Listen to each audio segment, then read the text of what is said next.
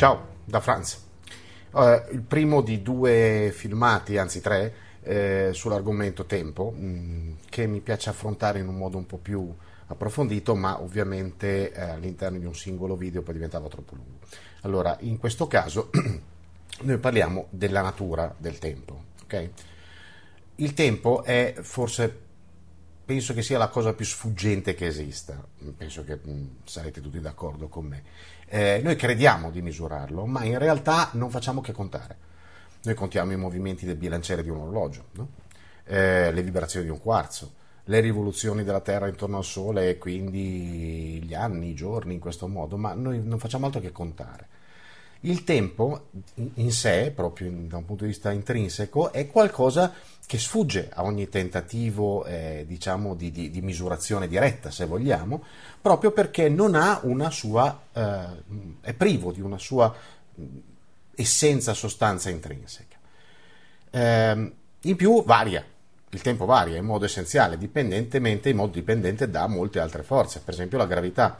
Eh, perché piegando lo spazio, quindi quando in una zona di spazio noi abbiamo una forte gravità, ecco che eh, si provoca una, una variazione temporale nella zona in cui agisce questa gravità, e per esempio nelle vicinanze di un, di un buco nero o di un qualsiasi oggetto materiale ad alta densità eh, il tempo varia in modo molto sensibile rispetto a zone dell'universo in cui questa, questa gravità non agisce. Credo che più o meno tutti abbiano presente il, il film Interstellar, in cui eh, un'ora passata su un pianeta nel, che è situato in un campo gravitazionale del buco nero poco distante corrisponde a decine di anni per l'astronauta che invece aspetta gli altri in orbita. Ecco.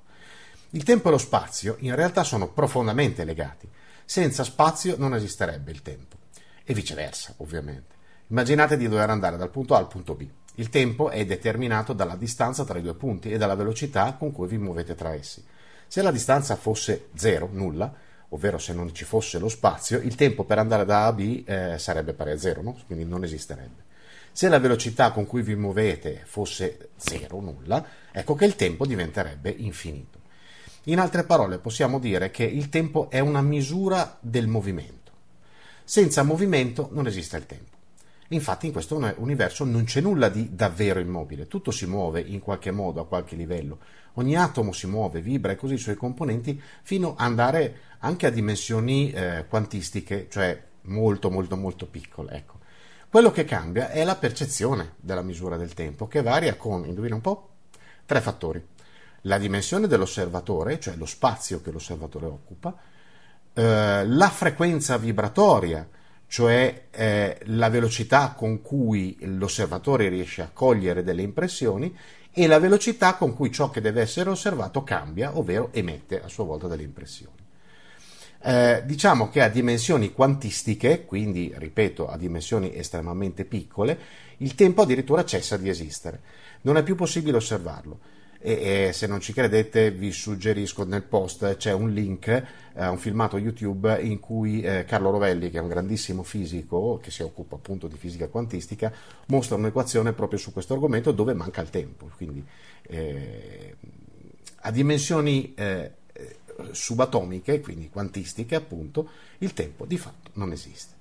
A dimensioni enormi, per esempio come quelle di una stella, avviene più o meno lo stesso, il tempo si ferma in una quantità proporzionale all'attrazione di gravità a cui si è sottoposti, che significa che a tutti gli effetti si ferma, no? Quindi diventa zero, diventa nullo. Però in entrambi i casi, sia nel caso delle dimensioni diciamo subatomiche quantistiche che nel caso della, eh, delle, diciamo, delle dimensioni stellari, il tempo eh, che si ferma o cessa di esistere lo fa per l'osservatore esterno.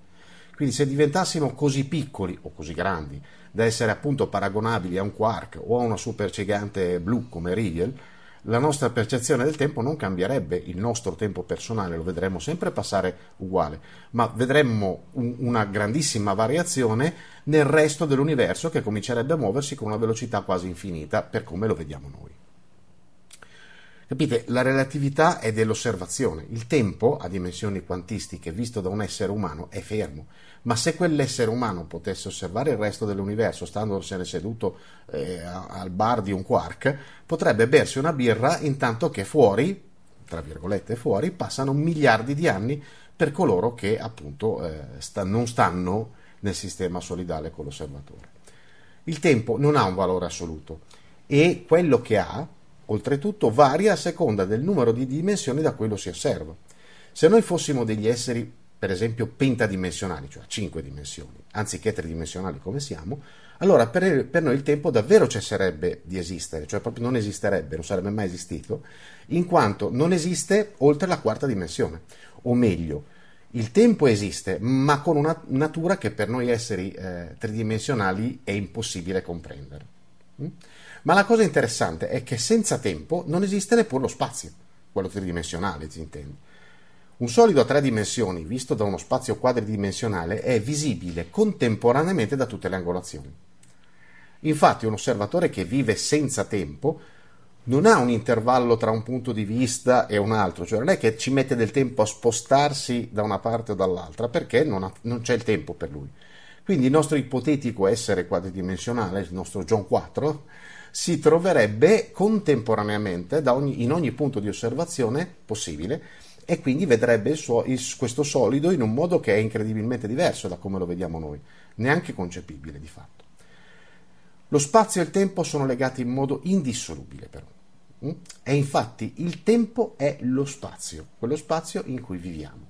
Dalla nascita alla morte è il nostro spazio di vita, il tempo all'interno del quale possiamo fare. Prossima puntata, tempo e azione. Ci si vede in giro. Benvenuti su franzblog, canale video e podcast. Trovate questo contenuto e tanti altri su franzblog punto tv in versione scritta, video e audio.